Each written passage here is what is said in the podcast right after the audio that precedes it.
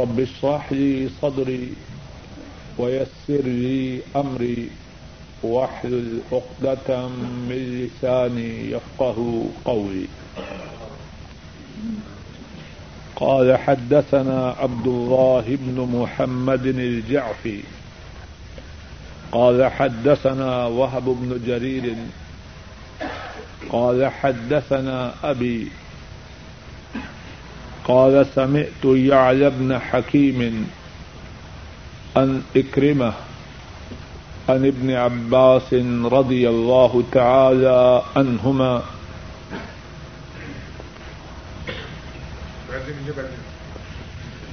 قال خرج رسول الله صلى الله عليه وسلم في مرضه الذي مات فيه عاصبا رأسه بخرقة. خرج رسول الله صلى الله عليه وسلم في مرضه الذي مات فيه عاصبا رأسه بخرقة. فقعد على المنبر، فحمد الله وأثنى عليه، ثم قال إنه ليس من الناس أحد. أمن علي في نفسه وماله من أبي بكر بن أبي كحافة رضي الله تعالى عنهما. ولو كنت متخذا من الناس خليلا لاتخذت أبا بكر خليلا، ولكن خلة الإسلام أفضل. شدوا عني كل خوخة في هذا المسجد غير خوخة أبي بكر رضي الله تعالى عنه.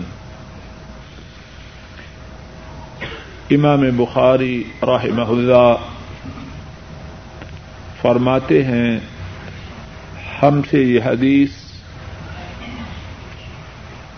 عبد اللہ بن محمد الجعفی نے بیان کی۔ عبداللہ فرماتے ہیں، ہم سے یہ حدیث وہب بن جریر نے بیان کی۔ اور وہ فرماتے ہیں، ہم سے یہ حدیث ہمارے والد نے بیان کی۔ اور ان کے والد جریر فرماتے ہیں، میں نے یعلا بن حکیم سے سنا کہ انہوں نے اکریما سے روایت کی۔ اور اکریما نے حضرت عبداللہ ابن عباس رضی اللہ تعالی عنہما سے روایت کی۔ انہوں نے فرمایا، رسول اللہ صلی اللہ علیہ وسلم اپنی اس بیماری میں جس میں آپ اس دنیا سے رخصت ہو گئے اپنی اسی بیماری میں آپ تشریف لائے، آپ نے اپنے سر مبارک پر کپڑے کا ایک ٹکڑا باندھا ہوا تھا۔ آپ صلی اللہ علیہ وسلم ممبر پر تشریف فرما ہوئے۔ اللہ کی تعریف بیان کی۔ اللہ کی ثنا بیان کی۔ پھر فرمایا، لوگوں میں سے کوئی ایسا نہیں جس نے اپنی جان اور اپنے مال کے ساتھ مجھ پر ابو بکر سے زیادہ فداکاری کا ثبوت دیا۔ لوگوں میں سے کوئی ایسا نہیں جس نے اپنی جان اور مال کو ابو بکر بن ابھی کحافہ سے زیادہ مجھ پر نچھاور کیا ہو۔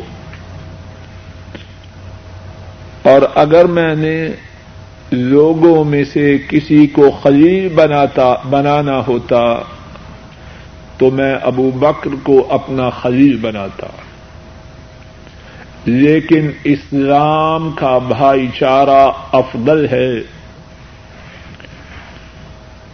مسجد میں جتنے تاک ہیں، جتنے دیواروں میں سوراخ ہیں ان تمام تاکوں اور سوراخوں کو بند کر دو، سوائے ابو بکر کے تاک اور سوراخ کے۔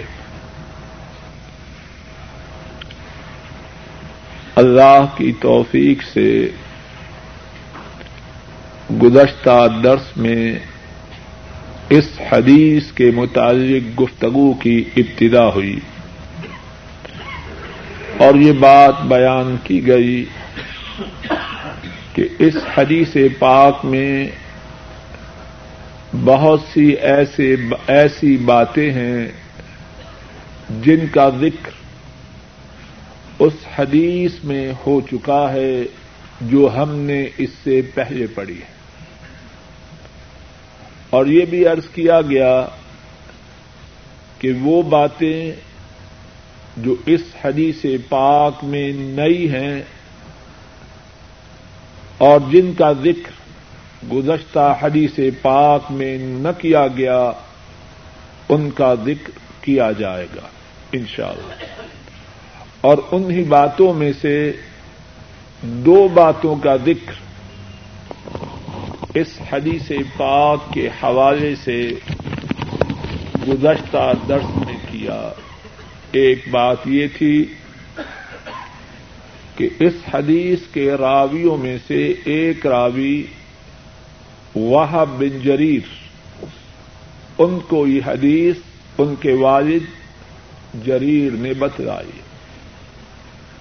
اور اس حوالے سے یہ بات بیان کی گئی کہ ہمارے اسلاف اس بات کا اہتمام کرتے کہ اپنی اولادوں کو اللہ کے نبی صلی اللہ علیہ وسلم کی احادیث سکھلاتے اور دوسری بات، اس حدیث کے حوالے سے گزشتہ درس میں جو بیان کی جا چکی ہے کہ حدیث کے راویوں میں سے ایک راوی حضرت اکرما رحمہ اللہ ہیں۔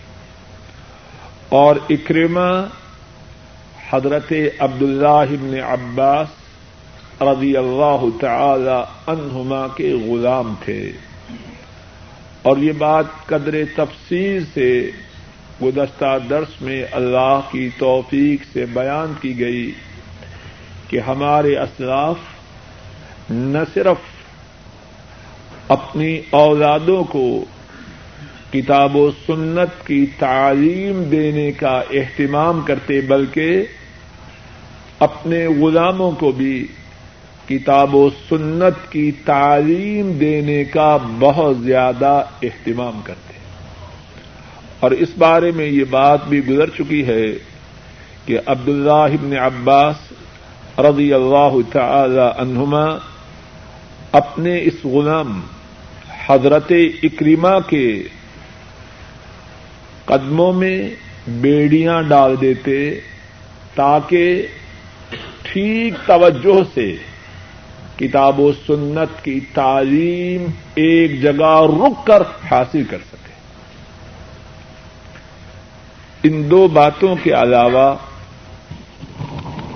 اس حدیث پاک میں بہت سی باتیں ہیں، لیکن جیسے کہ پہلے عرض کیا ہے جو باتیں گزشتہ درس میں، گزشتہ حدیث کے حوالے سے کی جا چکی ہیں، ان کا اعادہ، ان کا تکرار نہ کروں گا۔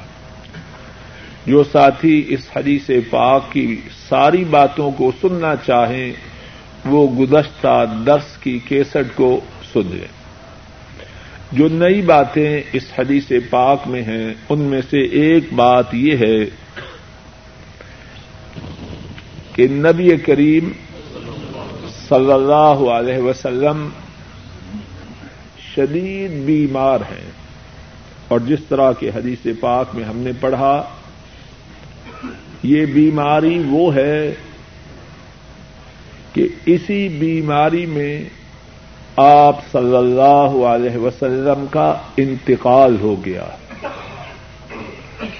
اور بیماری کی شدت کی کیفیت یہ ہے کہ جب مسجد میں تشریف لائے تو آپ نے اپنے سر مبارک پر کپڑے کا ٹکڑا باندھ رکھا ہے۔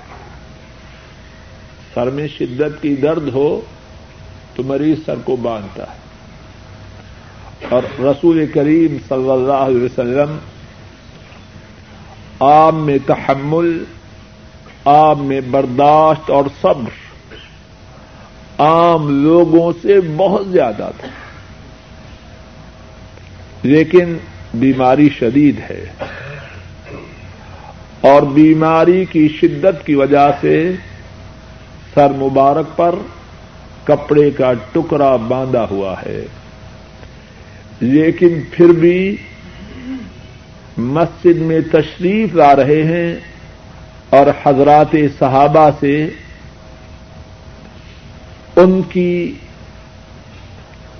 خیر خواہی کے لیے، ان کو دین کی بات کے سمجھانے کے لیے ممبر پر تشریف فرما ہو کے خطبہ ارشاد فرماتے ہیں۔ اس سے کیا معلوم ہوتا ہے؟ دین کی بات کہنے، دین کی بات سمجھانے کے لیے حضرت صلی اللہ علیہ وسلم میں کتنا جذبہ ہے۔ ذرا اس بات کو اور سمجھیے۔ ہمارے وہ بھائی جن کی دکانیں ہیں یہاں یا پاکستان میں یا اپنے اپنے ملک میں، بیمار ہوں تو کیا کہتے ہیں؟ اٹھا کے لے چلو۔ لیکن جاؤں گا تو بیٹھوں گا تو دکان پر۔ جاتے ہیں کہ نہیں؟ کہتے ہیں، بستر اٹھا لو اور فیکٹری میں وہیں لیٹ جاؤں گا۔ گھر والے روکتے ہیں، لیکن رکنے سے رکتے نہیں۔ کیوں؟ تعلق ہے اپنے کاروبار سے۔ محبت ہے اپنی تجارت سے۔ بیماری کی کچھ پرواہ نہیں۔ اور ہمارے رسول کریم صلی اللہ علیہ وسلم، ان کا تعلق ہے کس بات سے؟ انہیں اہتمام ہے کس بات کا؟ فکر ہے کس بات کی؟ امت کو سمجھانا ہے، بیمار ہے تو تب بھی، تندرست ہے تو تب بھی۔ آخری بیماری ہے۔ شدت کی تکلیف ہے، لیکن مسجد میں تشریف لا رہے ایک دوسری بات اس حدیث پاک کے حوالے سے یہ ہے کہ آپ صلی اللہ علیہ وسلم نے اپنی بیماری کی اس کیفیت میں امت کو جو خطبہ دیا ہوگا، اس کی اہمیت آپ صلی اللہ علیہ وسلم کے دیگر خطبات کے مقابلے میں تھوڑی ہوگی یا زیادہ؟ آپ کے سب خطبات، آپ کی سب تقریریں انتہائی اہم ہیں، لیکن جس بات کے فرمانے کے لیے ایسی حالت میں مسجد میں تشریف لائیں، وہ بات اور زیادہ اہم نہ ہوگی اور اس حالت میں، اس حدیث پاک میں جس بات کا ذکر کیا گیا ہے، وہ کیا ہے؟ حضرت ابو بکر رضی اللہ تعالی ان ان کی شان و عظمت کو بیان کیا گیا ہے۔ جس جس نے مجھ پہ اپنی جان اور اپنے مال کو نشاور کیا، ان تمام میں سے سبقت لے جانے والا وہ ابو بکر ہے۔ رضی اللہ تعالی ان اور پھر اس کے بعد یہ جو فرمایا اور جس کے متعلق بات ایک دوسرے انداز سے ہو چکی ہے مسجد کی جانب جس جس کا دروازہ ہے یا جس جس کی دیوار میں مسجد میں داخل ہونے کے لیے سوراخ ہے، وہ بند کر دے۔ سوائے ایک دروازے یا ایک سوراخ کے۔ اور وہ دروازہ یا وہ تاک یا وہ سوراخ کس کے گھر کی جانب سے مسجد کی طرف ہے؟ ابو بکر رضی اللہ تعالی عنہ۔ اور اس بات کا اس وقت بتلانا کہ آپ اس دنیا سے روانہ ہو رہے ہیں۔ ذرا غور کیجیے اس بات کا اس وقت بتلانا کتنا اہم تھا۔ امت کو تھوڑے ہی دنوں بعد اس معاملے کا حل کرنے کے لیے رہنمائی درکار ہوگی۔ اپنی بیماری کے باوجود مسجد میں تشریف لائے اور اس بارے میں امت کو اشارات دے کے گئے۔ ایک اور بات اس حدیث پاک کے حوالے سے ہے۔ کہ حضرت صلی اللہ علیہ وسلم خطبہ ارشاد فرمانے سے پہلے اللہ کی حمد و ثنا کرتے اور مصنون طریقہ یہ ہے کہ تقریر کرنے سے پہلے، خطبہ دینے سے پہلے اللہ کی مدھ و ثنا کی جائے۔ ایک اور بات اس حدیث کے حوالے سے یہ ہے کہ آپ صلی اللہ علیہ وسلم نے حضرت ابو بکر رضی اللہ تعالی ان ان کے باپ کا بھی ذکر فرمایا۔ فرمایا،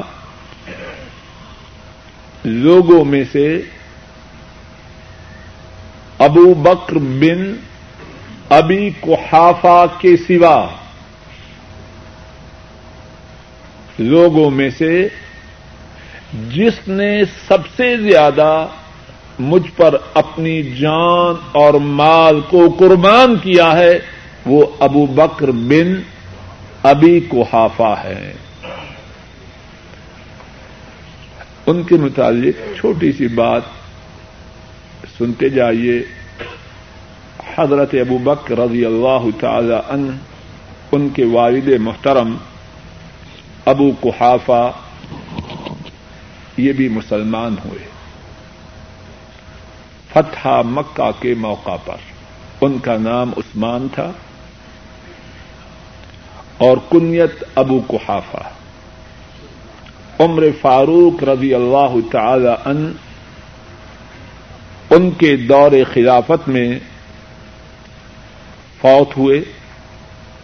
اور یہاں ایک اور بات ہے جسے علامہ بدر الدین العینی نے، رحمہ اللہ، صحیح بخاری کی شرح میں بیان کیا ہے۔ سارے صحابہ میں کوئی صحابی ایسا نہیں جس کی تین نسلیں سارے صحابہ میں سے کوئی صحابہ، صحابی ایسا نہیں جس کی تین پشتیں اس سعادت سے باہراور ہوئی ہوں، جس سعادت سے ابو کوحافہ ہوئے۔ اور وہ سعادت کیا تھی؟ ان کی تین پشتیں۔ انہیں اللہ نے یہ شرف عطا فرمایا۔ کہ وہ مدینے والے کے صحابہ میں شمار ہوئے۔ رضی اللہ تعالی عنہم اجمعین۔ ابو کوحافہ صحابی، ان کا بیٹا صحابی۔ اور وہ بیٹا ایسا کہ سارے انبیاء کے بعد، انبیاء اور رسولوں کے بعد، انسانوں میں سے جس کی شان و عظمت سب سے بلند و بالا ہے، وہ ابو کوحافہ کا بیٹا ہے، ابو بکر۔ اور پھر ابو کوحافا کی بیٹی وہ ہے جو مدینے والے کو تمام انسانوں میں سے سب سے زیادہ پیاری اور ان کے دیگر بھائی اور بہنیں بھی ہیں، جو کہ صحابیت کی شرف سے، جو کہ صحابیت کی شرف سے اللہ کے فضل و کرم سے نوازے گی تین پشتے صحابی بنے۔ اور علامہ عینی فرماتے ہیں، یہ سعادت اور کسی مسلمان خاندان کے نصیب میں نہ آئے۔ ذالک فضل اللہ یؤتی ہے من یشاء۔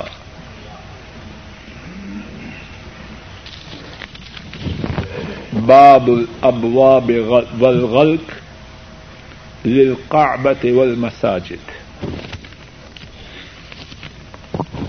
قال ابو عبد الله وقال لي عبد الله بن محمد قال حدثنا سفيان عن ابن جريج قال قال لابني قال قال لي ابن ابي مليكه يا عبد الملك لو رأيت مصائد ابن عباس رضي الله تعالى عنهما وأبوابها. باب ہے کعبہ اور مسجدوں کے دروازوں کے متعلق اور انہیں بند کرنا۔ امام بخاری فرماتے ہیں،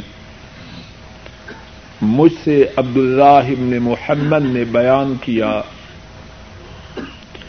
اور عبد اللہ ابن محمد نے کہا، ہم سے سفیان نے بیان کیا اور سفیان ابن جورے سے روایت کرتے ہیں۔ انہوں نے مجھ سے بیان کیا کہ ابن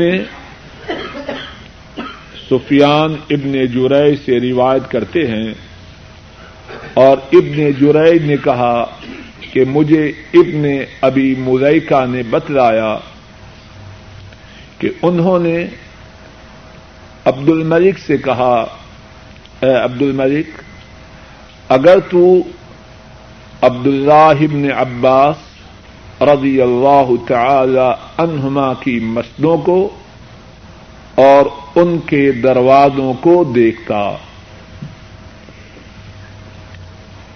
اس باب میں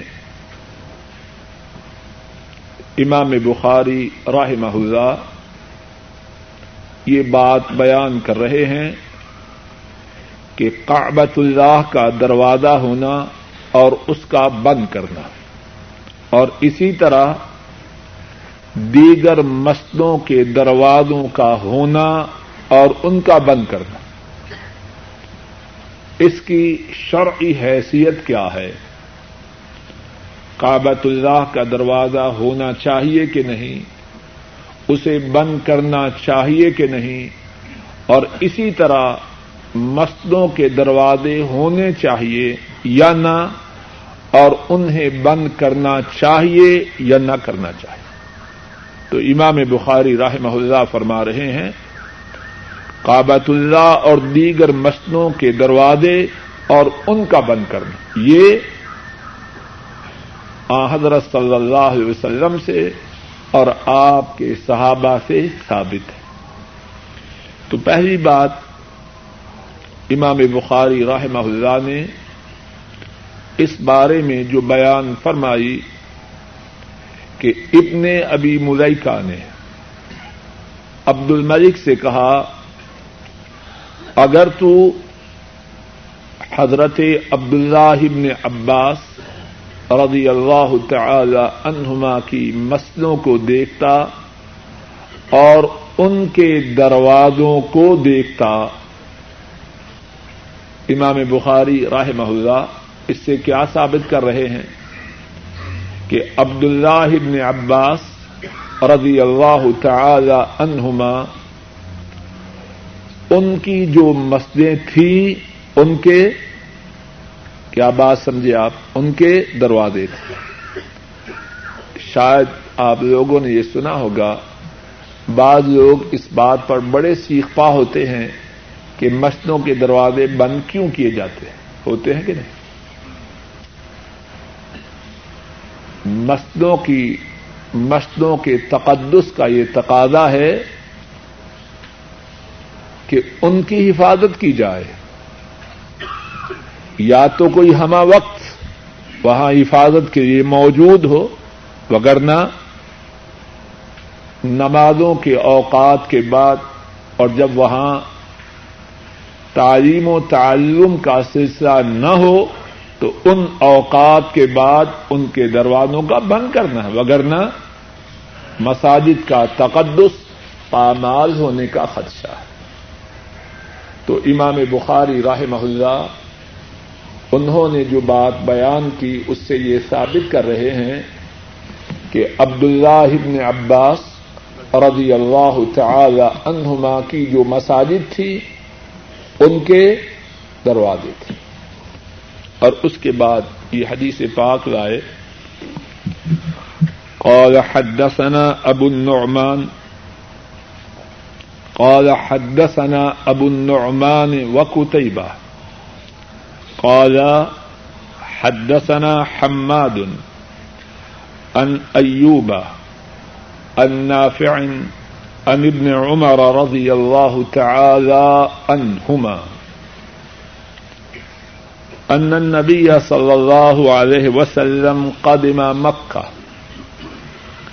فدعا عثمان بن طلحة رضي الله تعالى عنه. ففتح الباب. فدخل النبي صلى الله عليه وسلم وبلال وأسامة بن زيد وأثمان بن طلحة. رضي الله تعالى عنهم ثم أغلق الباب. فلبس فيه ساعة ثم خرجوا. قال ابن عمر رضي الله تعالى عنهما فبدرت، فسألت بلالا، فقال صل في فقلت في أي قال بين الأسطوانتين. قال ابن عمر رضي الله تعالى عنهما فذهب علي أن أسأله كم صلى امام بخاری رحمہ اللہ فرماتے ہیں، ہم سے یہ حدیث ابو النعمان اور قطیبہ نے بیان کی۔ وہ دونوں فرماتے ہیں، ہم سے یہ حدیث حماد نے اور حماد ایوب سے اور ایوب نافے سے اور نافے عبد اللہ عمر رضی اللہ تعالی عنہما سے روایت کرتے ہیں۔ عبد اللہ عمر رضی اللہ تعالی عنہما نے فرمایا، بے شک نبی کریم صلی اللہ علیہ وسلم مکہ تشریف لائے۔ آپ نے عثمان بن طلحہ کو بلایا اور اس نے کابت اللہ کے دروازے کو کھولا۔ نبی کریم صلی اللہ علیہ وسلم کابت اللہ میں داخل ہوئے اور بلال، اسامہ بن زید اور عثمان بن طلحہ بھی آپ کے ساتھ کابت اللہ میں داخل ہوئے۔ پھر آپ صلی اللہ علیہ وسلم نے کابت اللہ کے دروازے کو بند کر دیا۔ آپ کچھ دیر کعبہ کے اندر ٹھہرے پھر آپ اور آپ کے جو ساتھ تھے، وہ کعبہ سے باہر آئے۔ ابن عمر رضی اللہ تعالی عنہما وہ بیان کرتے ہیں، میں نے بلال کو، میں نے بلال سے سوال کیا۔ کیا مقصد؟ کہ کعبہ کے اندر آپ صلی اللہ علیہ وسلم کی مصروفیت کیا تھی؟ بلال نے بتلایا، آپ صلی اللہ علیہ وسلم نے کعبہ کے اندر نماز ادا فرمائی۔ میں نے کہا، کعبہ کے اندر کس جگہ؟ بلال نے بتلایا، دو ستونوں کے درمیان۔ ابن عمر رضی اللہ عنہما فرماتے ہیں، مجھے یہ پوچھنا بھول گیا کہ آپ نے کابت اللہ کے اندر کتنی رقطیں ادا کی۔ اس حدیث پاک میں کتنی ہی باتیں ہیں اور اللہ کی توفیق سے جو باتیں بیان کرنی ہیں، ان میں سے ایک بات یہ ہے، اس حدیث کے راویوں میں سے ایک راوی حضرت نافع رحمہ اللہ ہے اور یہ نافع کون ہیں؟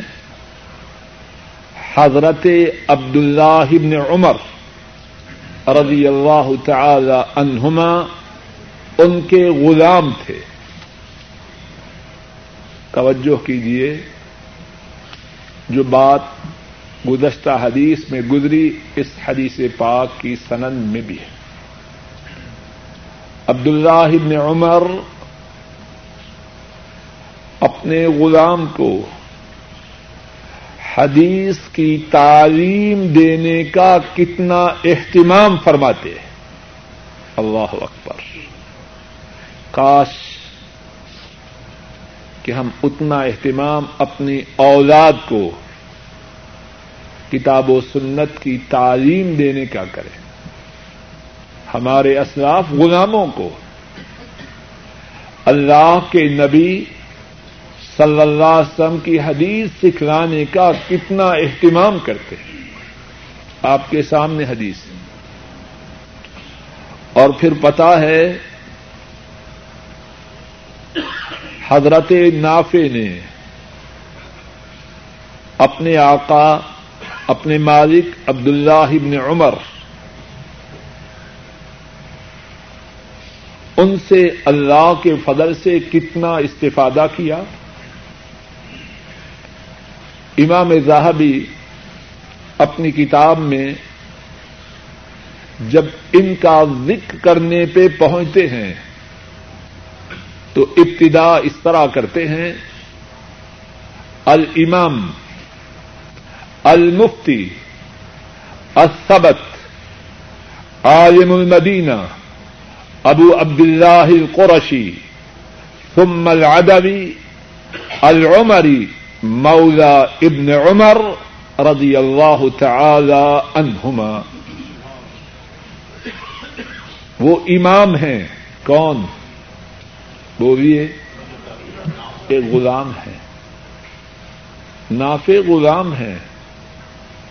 المام المفتی۔ مفتی ہے۔ السبت پکے آدمی۔ عالم المدینہ مدینہ کے عالم ہے مدینہ کی کتنی شان ہے اور جسے مدینہ کے عالم ہونے کا لقب ملے اس کا کتنا مقام ہے عالم المدینہ اپنے وقت میں مدینہ کے عالم ہے ابو عبداللہ ان کی کنیت ابو عبداللہ ہے۔ القرشی وہ قرشی ہیں کہ ان کا جو مالک عبد اللہ عمر ہے، وہ قرشی ہے۔ کتنی شان ہے نافے کی۔ اور اسی پہ بس نہیں۔ امام مالک راہ اللہ وہ فرمایا کرتے اذا قال النافع شيئا، فاختم علي اگر کسی مسئلہ کے بارے میں نافع کی رائے معلوم ہو جائے، اس کو حرف آخر سمجھو۔ امام مالک کتنا، کتنی شان ہے ان کی۔ مدینہ طیبہ کے امام کے رقب سے وہ معروف ہیں، امام و دار الحجرا اور وہ حضرت نافع رحمہ اللہ کے متعلق فرما رہے ہیں، جب کسی معاملے میں نافع کی رائے مل جائے تو اسے حرف آخر سمجھو۔ اور یہ مقصد نہیں کہ کتاب و سنت کے خلاف۔ کتاب و سنت کے خلاف تو کسی کی رائے کی بھی کوئی حیثیت نہیں۔ اور امام بخاری راہ محلہ جنہیں امت نے یہ لقب دیا، امیر المؤمنین فی الحدیث۔ علم حدیث کا جو بادشاہ ہے، وہ امام بخاری ہے۔ اور وہ اسی غلام کے متعلق کیا فرماتے ہیں؟ اصح الاسانید مالکن النافع عن ابن عمر. اللہ کے نبی کی احادیث کو بیان کرنے کے لیے جتنی اسانید ہیں، ان میں سے جو سند سب سے زیادہ صحیح ہے وہ کون سی ہے؟ وہ وہ سند ہے کہ امام مالک نے حضرت نافع سے حدیث کو سنا ہو اور حضرت نافع نے عبد اللہ عمر سے سنا ہو، رضی اللہ تعالی عنہ مجمعین اور یہ بات پہلے بھی گزر چکی ہے۔ بعض بدبخت بد نصیب اسلام پہ اعتراض کرنے والے غلامی کے حوالے سے اسلام پر اعتراض کرتے ہیں۔ ایسی غلامی اس پر ہزاروں آزادیاں قربان ہوں کتنا اعلی مقام نافع رحمہ اللہ اپنی غلامی کے باوجود پاتے اور یہ حدیث جو ہم پڑھ رہے ہیں اس کے عبداللہ ابن عمر رضی اللہ تعالی عنہما سے روایت کرنے والے بھی حضرت نافع ہیں۔ اور پھر اس حدیث پاک کے متن میں جو باتیں ہیں، ان باتوں کے سننے سے پہلے حدیث پاک میں جو واقعہ ذکر کیا گیا ہے اس کا خلاصہ سن لیجیے نبی کریم صلی اللہ علیہ وسلم مکہ مکرمہ آٹھ ہجری میں تشریف لائے۔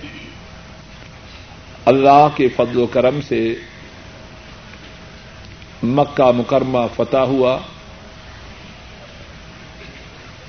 کافر سرنگو ہوئے۔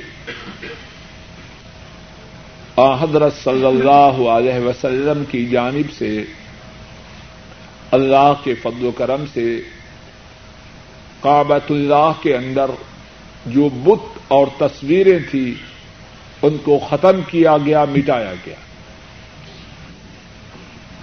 حضرت صلی اللہ علیہ وسلم نے پھر اس کے بعد ارادہ فرمایا کہ کابت اللہ کے اندر داخل ہوں۔ اس وقت کابت اللہ کی چابی عثمان بن طلحہ، ان کے خاندان بنو شیبہ کے پاس آپ نے وہ چابی منگوائی۔ آپ صلی اللہ علیہ وسلم اور آپ کے ساتھ بلال، اسامہ بن زید اور عثمان بن طلحہ تینوں داخل ہوئے۔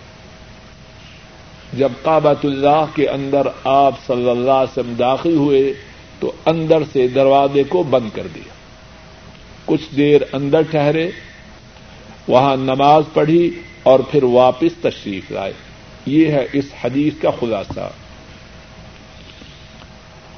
اور اس حدیث میں جو باتیں ہیں ان میں سے ایک بات یہ ہے کہ آپ صلی اللہ علیہ وسلم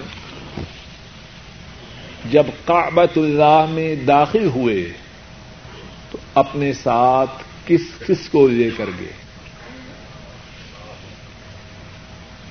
حدیث پاک میں ہے، فدخل نبی و صلی اللہ علیہ وسلم و بلال کون داخل ہوا آپ کے بعد؟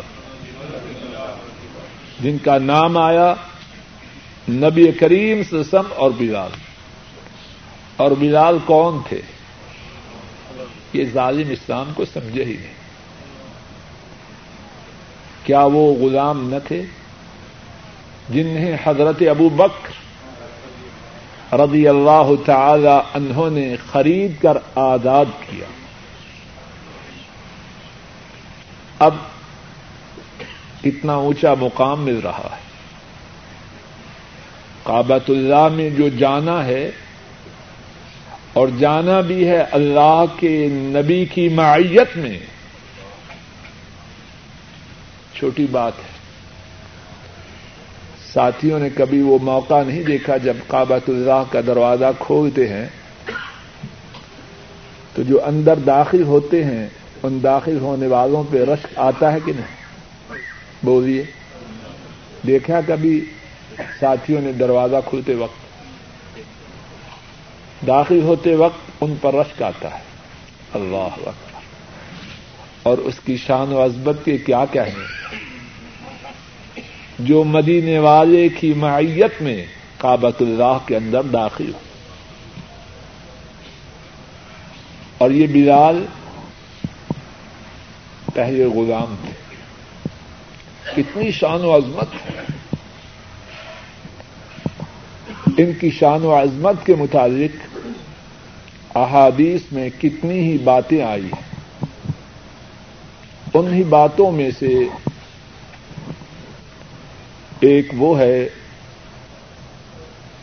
جو امام بخاری نے اپنی اسی کتاب صحیح بخاری میں حضرت ابو حریرا رضی اللہ تعالی انہوں کے حوالے سے بیان کی نماز فجر کے بعد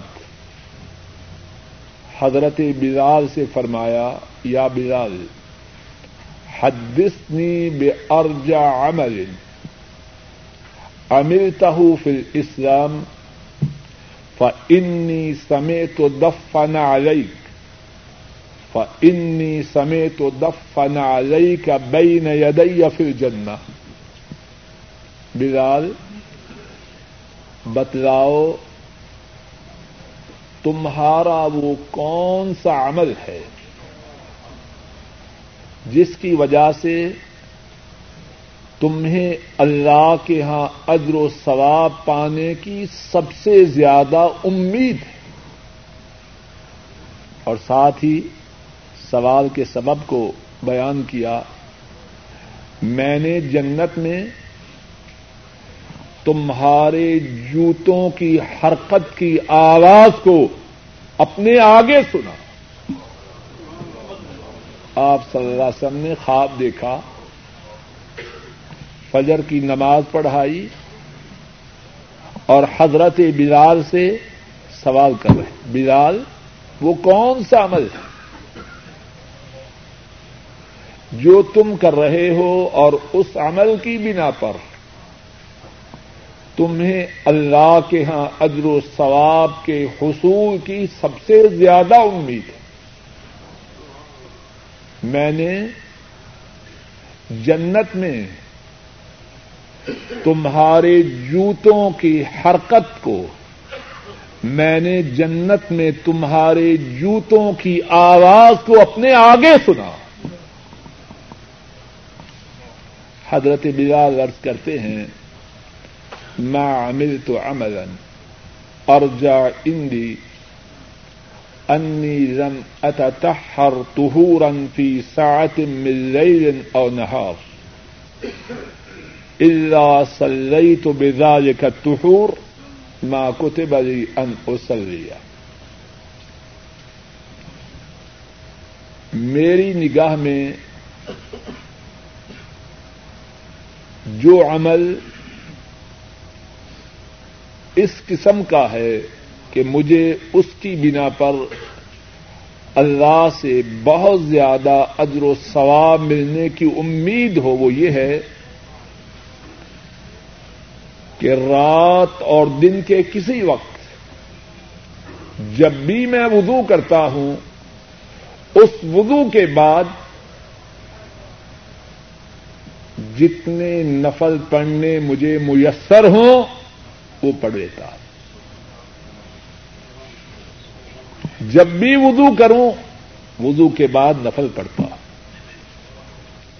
اور بعض روایات میں ہے، آپ سب نے فرمایا، تیرا یہی عمل ہے جس کی وجہ سے میں نے جنت میں تیرے جوتوں کی آواز کو اپنے آگے سنا۔ کتنی شان و عظمت ہے بلال۔ عمر فاروق رضی اللہ تعالیٰ صحیح بخاری میں ہے۔ حضرت بلال کا ذکر کرتے تو فرماتے آتک سیدنا سیدنا۔ ہمارے سید نے، ہمارے سردار نے ہمارے سردار کو آزاد کیا۔ پتا ہے پہلا سردار کون ہے؟ عبد اللہ بن عمر، حضرت عمر رضی اللہ تعالی ان ان کے صاحبزادے عبداللہ۔ ایک شاعر ان کے پاس آیا اور کہنے لگا و بلال عبد اللہ خیر و بلال. عبد اللہ کا جو بلال ہے کیا مراد اس سے؟ عبد اللہ ابن عمر کا ایک بیٹا تھا، اس کا نام بلال تھا۔ شاعر کہنے لگا، اور عام شاعر ایسے ہی ہوتے ہیں۔ عبد اللہ کا بیٹا جو بلال ہے، وہ سب بلالوں میں سے سب سے اعلی۔ عبد اللہ ابن عمر رضی اللہ تعالی عنہما ناراض ہوئے۔ فرمانے لگا فرمانے لگے کھزبت بل بلال رسول اللہ صلی اللہ علیہ وسلم خیر و بلال۔ اللہ کے رسول کا جو بلال ہے، وہ دنیا کے تمام بلالوں سے اعلی۔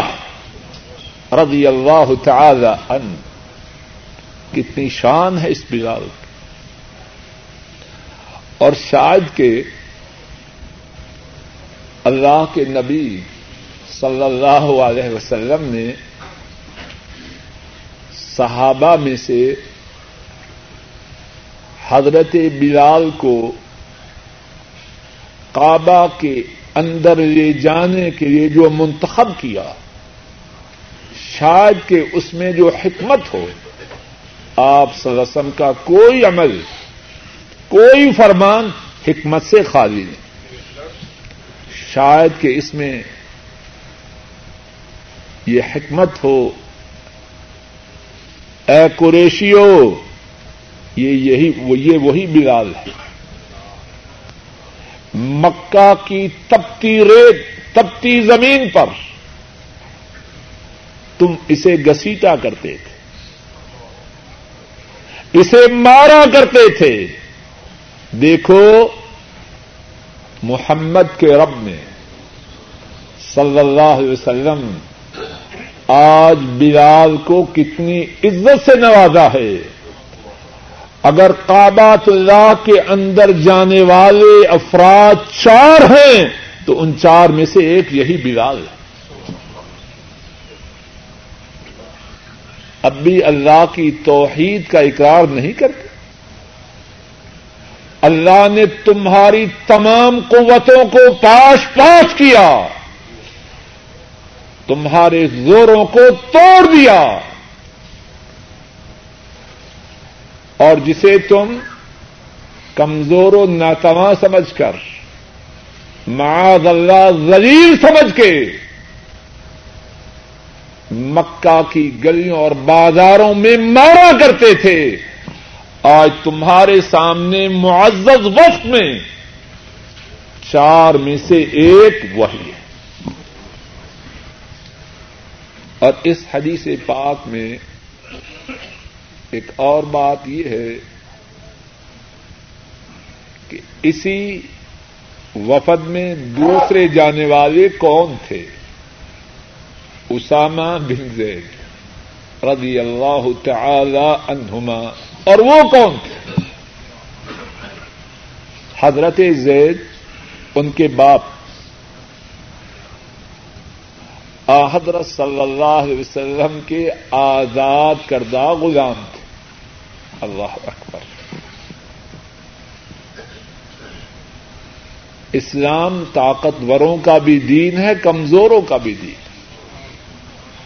آقاؤں کا بھی دین ہے، غلاموں کا بھی دین۔ ہے اسامہ بن زید اور ان کا رنگ بھی بہت سیاہ تھا۔ اور شاید ان کی ناک مبارک بھی بہت موٹی تھی۔ لیکن اور تھے بھی آزاد کردہ غلام کے بیٹے، لیکن اللہ کے نبی صلی اللہ علیہ وسلم ان سے بہت پیار کرتے۔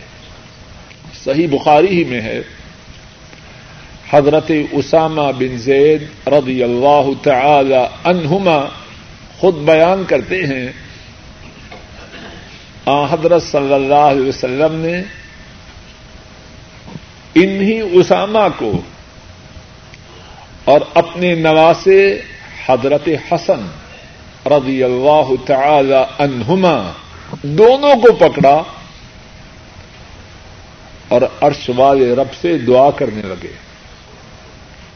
اللہ احبہما فانی احبہما اے میرے اللہ،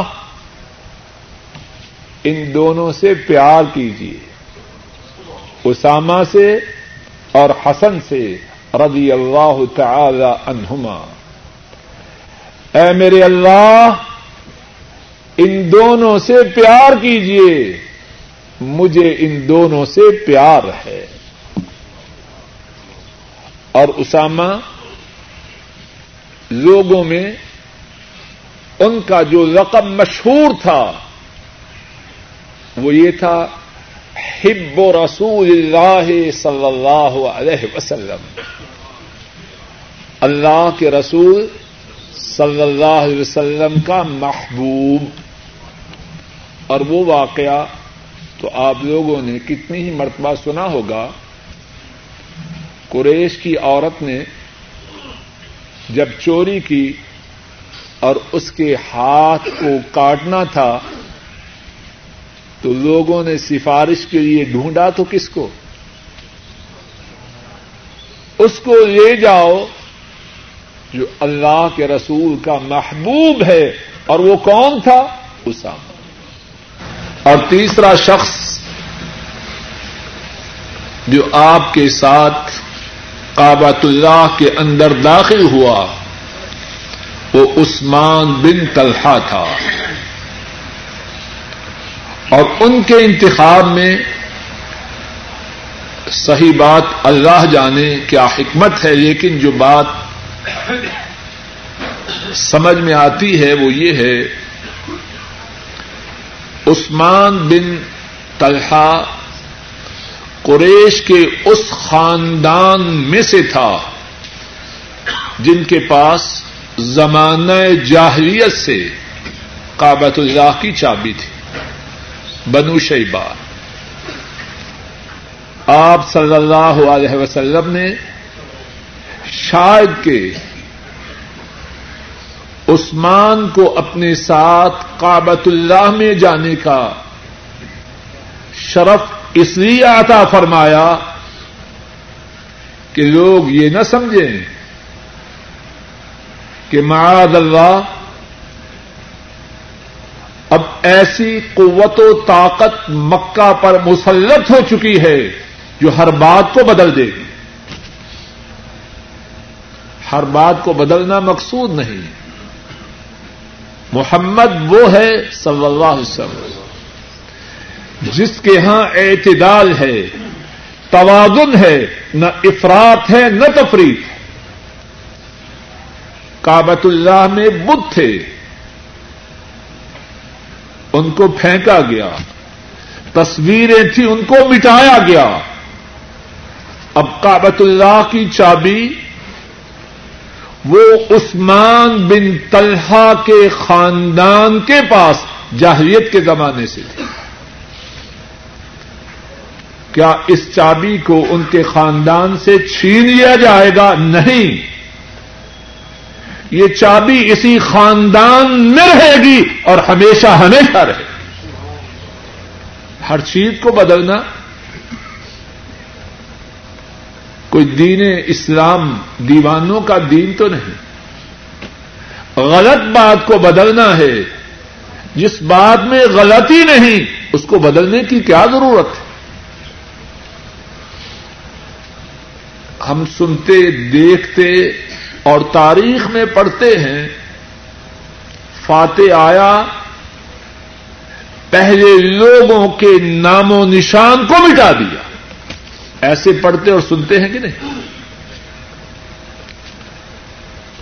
عقل و حواس کھو بیٹھتے ہیں فتح کے نشہ میں۔ پہلوں کی جو بات تھی وہ خط یہاں یہ بات نہیں۔ اور کیسے ہو؟ دین اسلام دین حق ہے۔ اعتدال ہے۔ میانہ روی ہے۔ افراد و تفریح سے دور ہے۔ جو غلط بات ہے، اس کا خاتمہ۔ اور جس میں غلطی نہیں، اگر وہ پرانی بات ہے تو کیا ہوا؟ باقی رہے۔ اور آ حضرت صلی اللہ علیہ وسلم نے یہ بھی فرمایا، اے آلے ابھی طلحہ کابت اللہ کی چابی پھر لو۔ اور ہمیشہ ہمیشہ تمہاری نسل میں رہے۔ اور آج بھی اللہ جزائے خیر دے سعودی حکومت کو، آج بھی کابت اللہ کی چابی اسی خاندان میں۔ اب بھی کھولے گا تو اسی خاندان کا شخص آ کے کھولے گا۔ حتیٰ کہ آل سعود اگرچہ حکمرانی ان کی ہے، لیکن چابی اسی خاندان کے پاس۔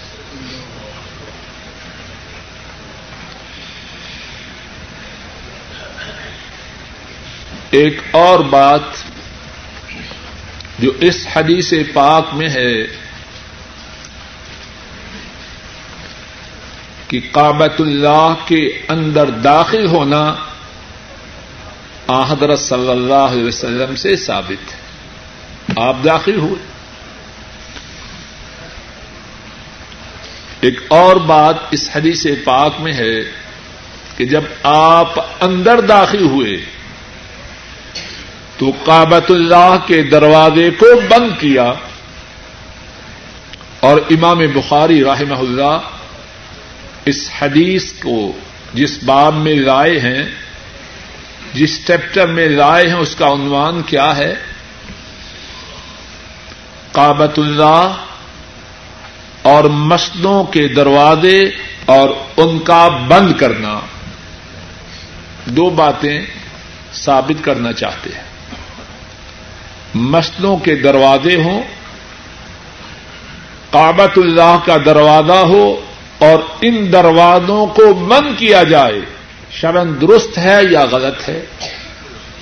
ثابت کر رہے ہیں امام بخاری رحمہ اللہ اس حدیث سے کابت اللہ کا دروازہ تھا اور آپ صلی اللہ علیہ وسلم نے اس وقت ضرورت کے تحت اس کو بند کیا۔ کیا یا نہ کیا؟ حدیث میں ہے سم اغلق الباب۔ پھر آپ نے دروازے کو بند کیا۔ اور آپ کے اس عمل میں کیا حکمت تھی؟ اللہ اپنے نبی کریم صلی اللہ علیہ وسلم کے اعمال کی حکمتوں کو بہتر سمجھتے ہیں۔ لیکن جو بات سمجھ میں آتی ہے، تاکہ اطمینان و سکون سے کابت اللہ کے اندر کچھ دیر عبادت کر سکے۔ یہ تو سب جانتے ہیں۔ حضرت صلی اللہ علیہ وسلم کے ساتھی، آپ سے کتنی محبت اور کتنا پیار کرتے تھے۔ آپ کابت اللہ میں داخل ہوں اور ساتھیوں کو آپ کے ساتھ داخل ہونے کا موقع دیا جائے تو کوئی پیچھے رہے گا؟ دروازے کو بند کر دیا جب دروازے کو بند کر دیا، اگرچہ شوق و ذوق تو بے انتہا ہے، لیکن ادب شوق و ذوق سے اوپر۔ جب اللہ کے نبی صلی اللہ علیہ وسلم نے دروازہ بند کیا، اہل شوق ادب کو شوق پر مقدم کرتے، رک گئے۔ آپ اطمینان سے، توجہ سے دل جمی سے کابت اللہ کے اندر اللہ کی عبادت کر سکے۔ اور پھر اس کے بعد اس حدیث پاک میں ہے عبد اللہ عمر رضی اللہ تعالی عنہما حضرت صلی اللہ علیہ وسلم اور آپ کے ساتھی جب کابت اللہ سے باہر آتے ہیں کیا کرتے ہیں؟ فوراً حضرت بلال رضی اللہ تعالی ان ان سے سوال کرتے ہیں کابت اللہ کے اندر آپ نے جو وقت گزارا، اس وقت آپ کی مشغولیت کیا تھی؟ اور ذرا غور کیجیے اللہ اکبر۔ عبد اللہ عمر رضی اللہ تعالی عنہما، ان کے اس سوال میں ایک سے زیادہ باتیں۔ ایک بات تو یہ ہے، وہ چاہتے ہیں کہ اللہ کے نبی صلی اللہ علیہ وسلم کی جو کیفیت کابت اللہ کے دروازہ کے بند ہونے کی وجہ سے میری نگاہوں سے اوجل رہی، اس سے باخبر ہو جاؤ۔ کیوں؟ شوق ہے۔ ذوق ہے کہ اللہ کے نبی صلی اللہ علیہ وسلم کی کیفیت سے آگاہ ہو جاؤں۔ اور موقع ملے تو جیسے انہوں نے کیا ویسے میں کروں۔ اور دوسری بات اس سوال میں، اللہ اکبر۔ جب حضرت بلال باہر آئے، تو اللہ کے رسول وسلم بھی باہر آئے تھے، لیکن ان سے سوال نہیں کیا۔ اللہ اکبر، کتنا ادب۔ ہے ادب ہے کہ نہیں؟ اللہ ہمیں ادب بھی عطا فرما آپ سے سوال نہیں کیا جب بلال اس سوال کا جواب دے سکتے ہیں، تو آپ سے سوال کیوں کیا جائے؟ شوق ہے، جذبہ ہے۔ آپ کی کیفیات سے آگاہی کا، لیکن ادب بھی ہے۔ آپ کی بجائے حضرت بلال رضی اللہ تعالی عنہ سے سوال کر رہے حضرت بلال رضی اللہ تعالی عنہ جواب میں بتلاتے ہیں، آپ نے نماز پڑھی کابت اللہ کے اندر۔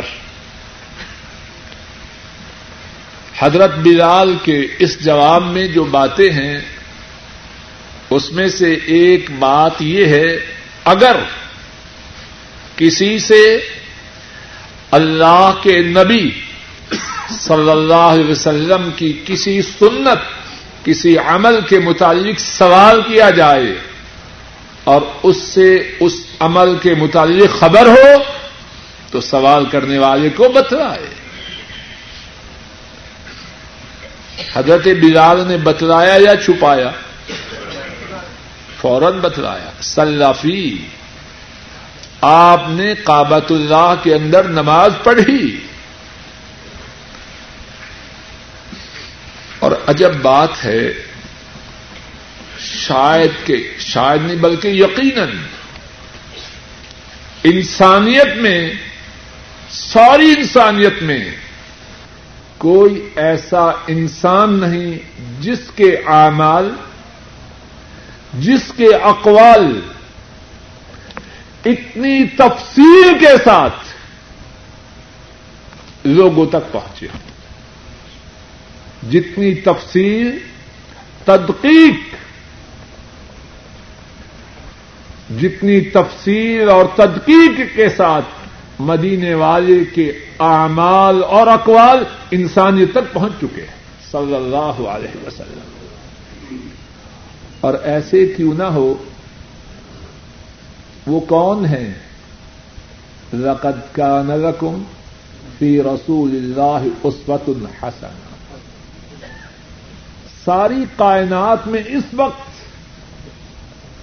ایک وہی شخصیت تو ہے جن میں اللہ نے اہل ایمان کے لیے بہترین نمونہ رکھا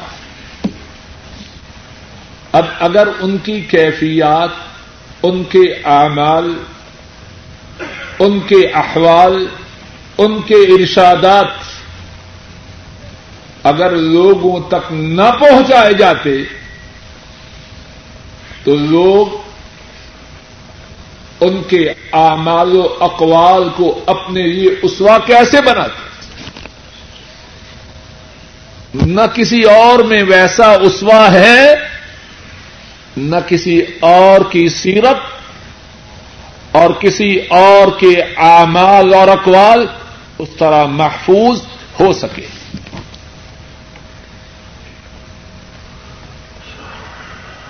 عبداللہ ابن عمر رضی اللہ تعالی عنہما، ایک سوال کا جواب مل گیا، اب دوسرا سوال کر رہے فی این، آپ نے کابت اللہ کے اندر جو نماز پڑھی ہے، وہ اندر کے کس حصے میں؟ اور اس میں بھی عبداللہ ابن عمر رضی اللہ تعالی عنہما کا جو شوق ہے، آپ صلی اللہ علیہ وسلم کے حالات کی تفصیل جاننے کا وہ ٹپک رہا ہے۔ اور اللہ کی رحمتیں ہوں، اس سوال کرنے والے پر بھی اور اس سوال کا جواب دینے والے پر بھی۔ وہ سوال نہ کرتے، جواب دینے والے جواب نہ دیتے ہمیں کیا خبر ہوتی؟ حضرت بلال نے جواب دیا، بین الستوانتین کابت اللہ کے اندر جو دو ستون ہیں، آپ نے ان کے درمیان کھڑے ہو کر نماز ادا کی۔ عبداللہ ابن عمر فرماتے ہیں ایک اور سوال تھا جو میں اس وقت کرنا بھول گیا اور وہ یہ تھا کہ آپ نے کتنی رقط ادا کی؟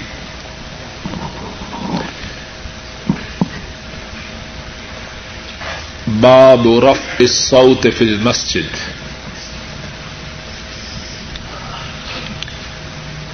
قال حدثنا علي بن عبد الله قال حدثنا يحيى بن سعيد. قال حدثنا الجعيد بن عبد الرحمن. قال حدثني يزيد بن خصيفة عن السائب بن يزيد. قال كنت قائما في المسجد، فحسبني رجل، فنظرت فإذا عمر بن الخطاب رضي الله تعالى عنه فقال اذهب فأتني بهذين فجئته بهما قال من أنتما أو من أين أنتما قال من أهل الطائف قال، لو كنتما من أهل البلد، لو كنتما من أهل البلد لأوجعتكما، ترفعان أصواتكما في مسجد رسول الله صلى الله عليه وسلم.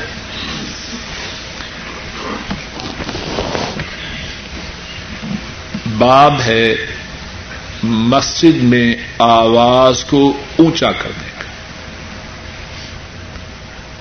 امام بخاری راہ اللہ فرماتے ہیں، ہم سے یہ حدیث علی بن عبد اللہ نے بیان کی۔ اور علی بن عبد اللہ فرماتے ہیں، ہم سے یہ بن سعید نے بیان کی۔ اور یہ فرماتے ہیں، ہم سے یہ حدیث جعید بن عبد الرحمان نے بیان کی۔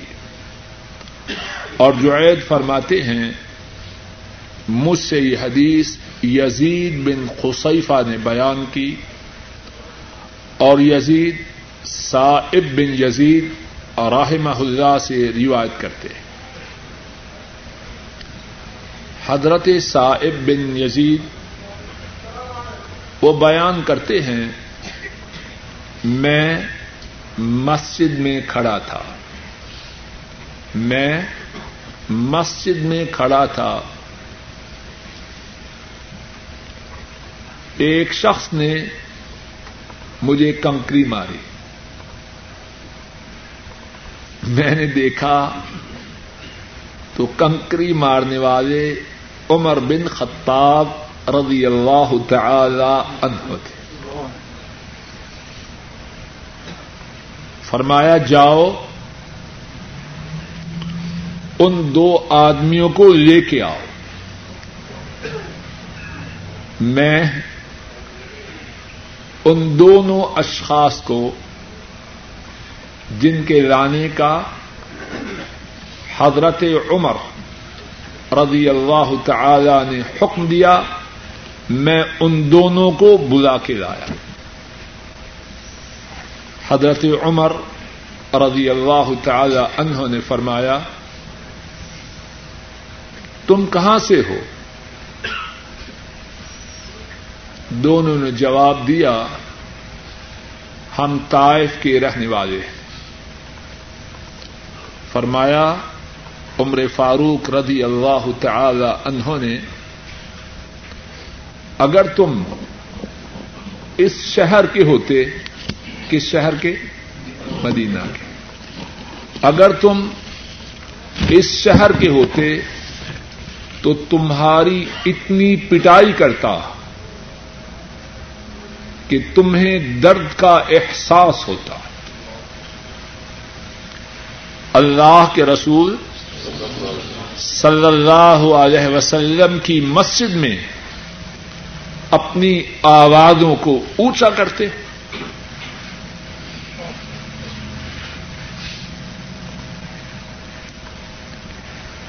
امام بخاری راہ اللہ تعالی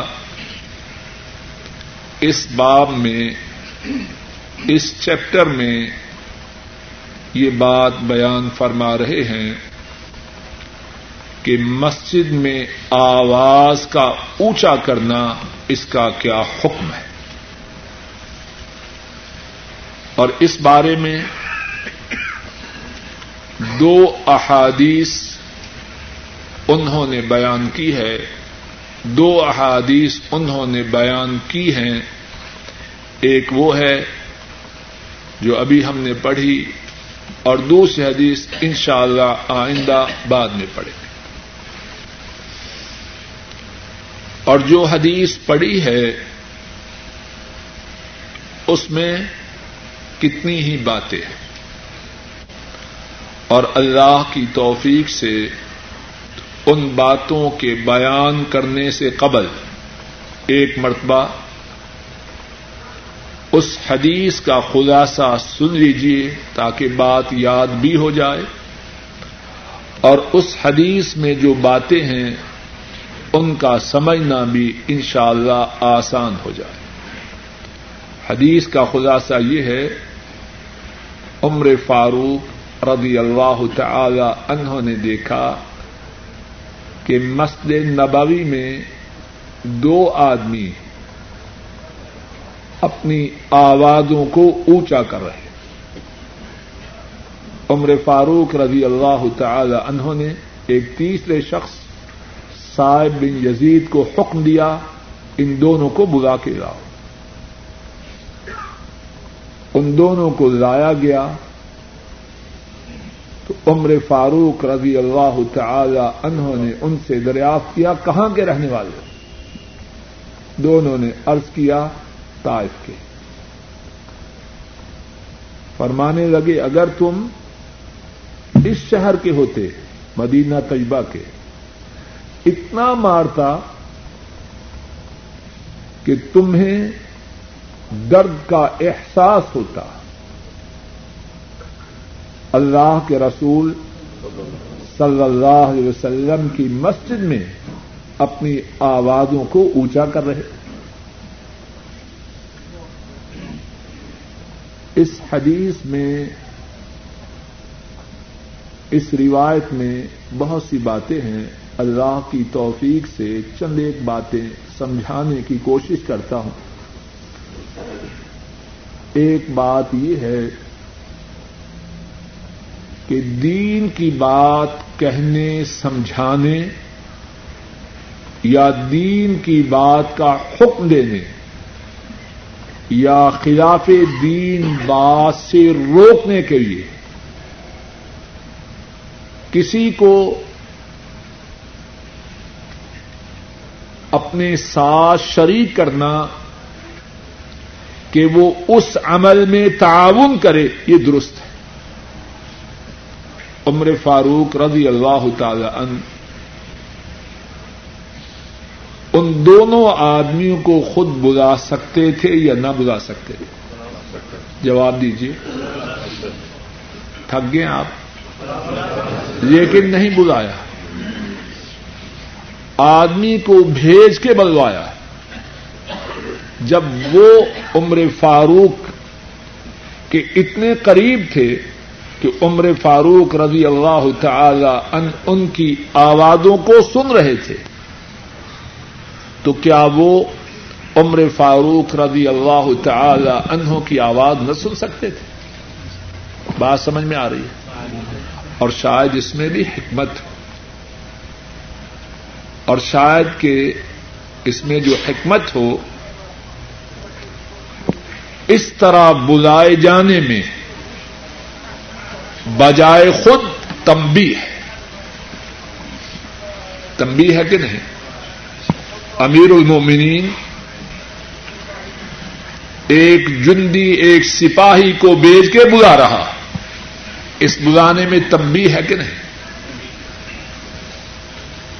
عمر فاروق رضی اللہ تعالی ان وہ بھی اسی نبی کریم صلی اللہ علیہ وسلم کے تربیت یافتہ ہیں، جن سے زیادہ حکمت والا اللہ کی مخلوق میں کوئی نہیں وہ بھی جو قدم اٹھا رہے ہیں حکمت و دانش سے۔ دانائی کی باتوں سے بھرپور بیچ کے بلایا۔ اور ذرا بات کو مثال سے سمجھیے۔ گھر میں بچہ کچھ شیطانی کرے۔ اگر باپ اور بچے کی ماں یا خامن بیوی میں اتفاق ہو خامن بیوی کی وساطت سے بلائے۔ تو اس میں بجائے خود تمبی ہوتی ہے کہ نہیں؟ بچے کے ذہن پہ اسی کا اچھا اثر ہوتا ہے۔ دوسری بات، عمر فاروق رضی اللہ تعالی ان آپ نے جب ان دونوں کو بلایا تو جو انہوں نے غلطی کی، اس غلطی کا مواخذہ کرنے سے پہلے ان کی حالت و کیفیت کو جاننا چاہا۔ کیا فرمایا؟ من من انتما، تم کون ہو؟ یا یہ فرمایا، من این انتما؟ تم کہاں سے آئے؟ جس نے غلطی کی ہو، اگر سمجھانے والے کو، غلطی کرنے والے کی حالت و کیفیت سے آگاہی ہو، تو زیادہ اچھے طریقے سے سمجھا سکتا۔ ہے غلطی کرنے والا مریض ہے۔ کیوں ڈاکٹر صاحب؟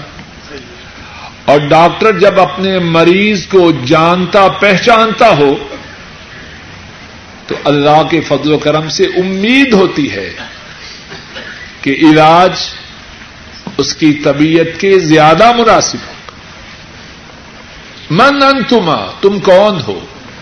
یا من اینا انتما، کہاں سے آئے ایک اور بات انہوں نے جب بتلایا تو کیا فرمایا؟ اگر تم مدینہ طیبہ کے ہوتے اتنا مارتا کہ تمہیں درد کا احساس ہوتا، کیا بات معلوم ہوئی؟ غلطی پر جو مواخذہ ہے، کتنی ہی دفعہ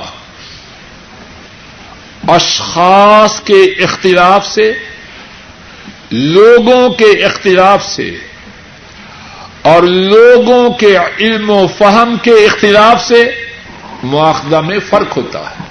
ذرا بات کو سمجھیے۔ گھر میں دو، تین بیٹے، چار بیٹے۔ ایک پڑھا لکھا ہے، ایک ابھی چھوٹا ہے۔ دونوں ایک غلطی کریں۔ تو کیا دونوں کی سزا یکساں ہوتی ہے؟ بولیے۔ پڑھے لکھے کی سزا اور۔ نادان۔ ناسمجھ کی سزا اور۔ کتنی ہی دفعہ غلطی کا جو مواخذہ ہوتا ہے، آدمی کے اختلاف کی وجہ سے مختلف ہو جاتا ہے۔ عمر فاروق فرماتے ہیں، مدینے والے ہوں، اتنی سزا دوں کہ درد محسوس کریں۔ لیکن تم باہر سے آئے ہو، اس لیے تمہیں اتنی سزا نہ دوں گا۔ ایک اور بات چھوڑ دیا، چھوڑا بھی نہیں۔ کوئی یہ بھی نہ کہ مجھے پتا نہیں، جو چاہوں کرتا رہوں۔ تم بھی فرمائی، عمر فاروق رضی اللہ تعالی انہوں کا اس طرح بلا بھیجنا یہی کیا کم مواخذہ تھا۔ بڑے بڑے کام جاتے تھے۔ جب فاروق کی عدالت سے بلاوا آتا۔ یہ بجائے خود بہت بڑی تبدیلی تھی۔ اور پھر جو فرمایا، اگر مدینے کے ہوتے اتنا مارتا کہ درد کا احساس ہوتا اب اگر دوبارہ کریں گے تو مار پڑے گی یا نہ پڑے چھوڑا نہیں کہ جاؤ چھٹی ہو گئی، شور مچاتے رہو۔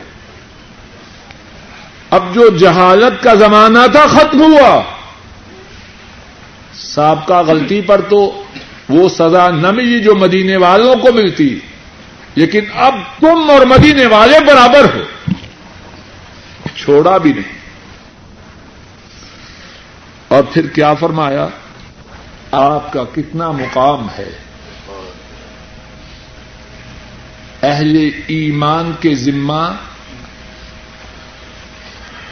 آپ کے ادب کا کتنا بڑا حق ہے۔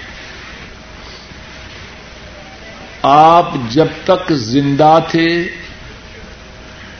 کسی مسلمان کے لیے جائز نہ تھا۔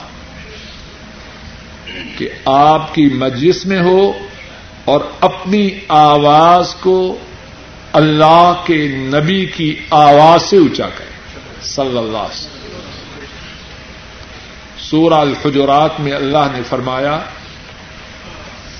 یا ایوہ الذین آمنوا، لا ترفعوا اصواتکم فوق صوت النبی۔ ولا تجهروا له بالقول كجهر بعضكم لبعض ان تحبط اعمالكم وانتم لا تشعرون اے ایمان والو، اپنی آوازوں کو نبی کی آواز سے اونچا نہ کرو اور آپ کے سامنے اس طرح اونچی آواز سے نہ بولو جس طرح ایک دوسرے سے گفتگو کرتے وقت اپنی آوازوں کو اونچا کرتے ہو۔ ایسا نہ ہو کہ اپنی آواز کو نبی وسلم کی آواز سے اونچا کرو یا اس طرح اونچی آواز سے ان سے گفتگو کرو، جس طرح آپس میں کرتے ہو، تمہارے اعمال برباد ہو جائیں اور تمہیں خبر بھی نہ کتنا مقام ہے ہمارے رسول کریم صلی اللہ علیہ وسلم کا۔ اور مفسرین لکھتے ہیں کہ جب یہ آیت کریمہ نازل ہوئی حضرت ابو بکر رضی اللہ تعالی ان وہ عرض کرنے لگے، اے اللہ کے رسول صلی اللہ علیہ وسلم، اب آپ سے جب بھی گفتگو کروں گا، اس طرح گفتگو کروں گا، جس طرح کوئی راز کی بات کسی کو بتلا رہا۔ اور عمر فاروق رضی اللہ تعالی عنہ، ان کی کیا کیفیت تھی؟ عبد اللہ ابن زبیر رضی اللہ تعالی عنہ بیان کرتے ہیں، فما كان عمر رضی اللہ تعالی عنہ يسمع رسول اللہ صلی اللہ علیہ وسلم يستفهمه عمر فاروق رضی اللہ تعالی عنہ۔ اس آیت کریمہ کے نازل ہونے کے بعد جب بھی اللہ اکبر اللہ اکبر۔ عمر فاروق رضی اللہ تعالی عنہ اس آیت کریمہ کے نازل ہونے کے بعد جب بھی حضرت صلی اللہ علیہ وسلم سے گفتگو کرتے اپنی آواز کو اتنا پس کرتے، اتنا نیچا کرتے، آپ کو پوچھنا پڑتا، عمر تم نے کیا کہا ہے؟ تیری بات میری سمجھ میں نہیں آ رہی۔ کتنا ادب ہے۔ اور یہ ادب جب تھا آپ کی حیات مبارکہ میں،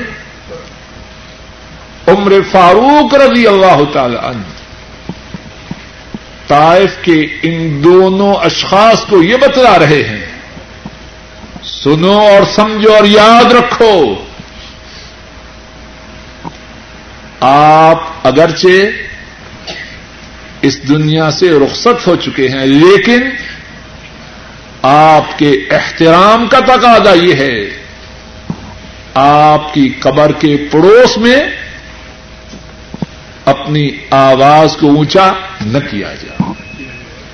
اللہ مالک اپنے فضل و کرم سے اپنے نبی کریم صلی اللہ علیہ وسلم کا صحیح معنوں میں ادب ہمیں نصیب فرمائے۔ نبی کریم صلی اللہ علیہ وسلم کی محبت سے اللہ مالک ہمارے سینوں کو ربریز فرمائے۔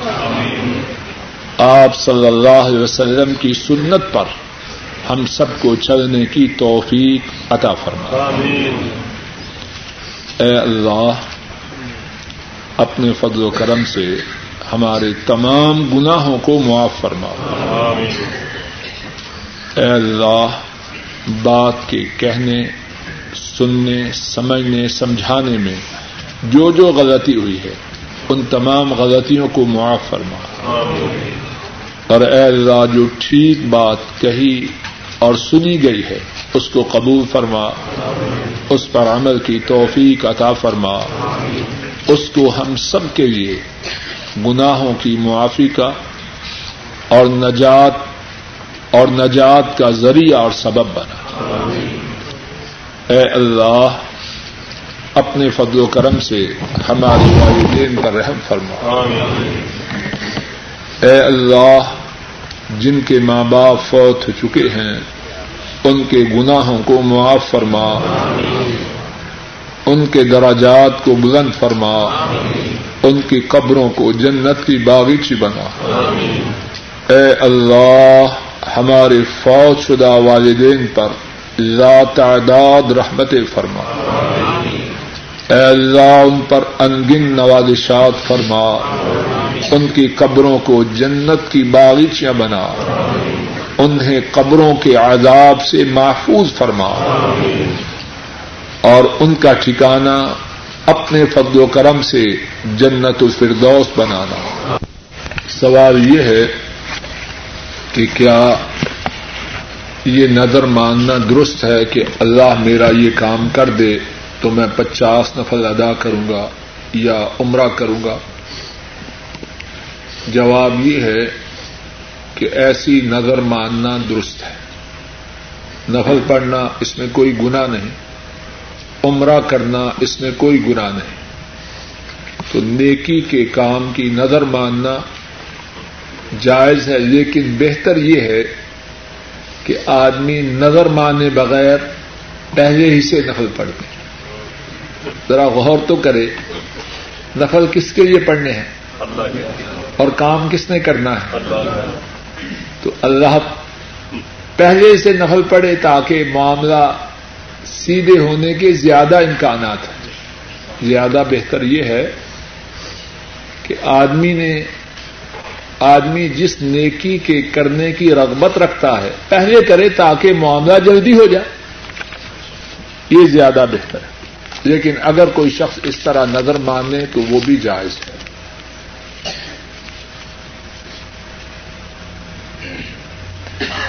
عقیقے کے متعلق سوال یہ ہے، عقیقہ یہ ہے کہ جب بچے کی ولادت کا ساتواں دن ہو، تو بچے کی طرف سے دو جانور ذبح کر کے بکری وغیرہ، دمبا بکری، جس طرح کی قربانی میں کرتے ہیں، ذبح کر کے خود کھائے، دوستوں میں تقسیم کرے فقرا اور غرابا کو دے۔ اور اگر بچی ہو تو ایک بکری دمبا وغیرہ ذبح کرے۔ اور اگر کسی شخص میں طاقت نہ ہو، تو اگر طاقت نہیں تو اس پر پابندی نہیں۔ جب اللہ طاقت دے، اس وقت کرے لیکن جسے طاقت نہ ہو اور وہ عقیقہ نہ کرے تو انشاءاللہ اللہ اس پر کوئی گناہ نہیں۔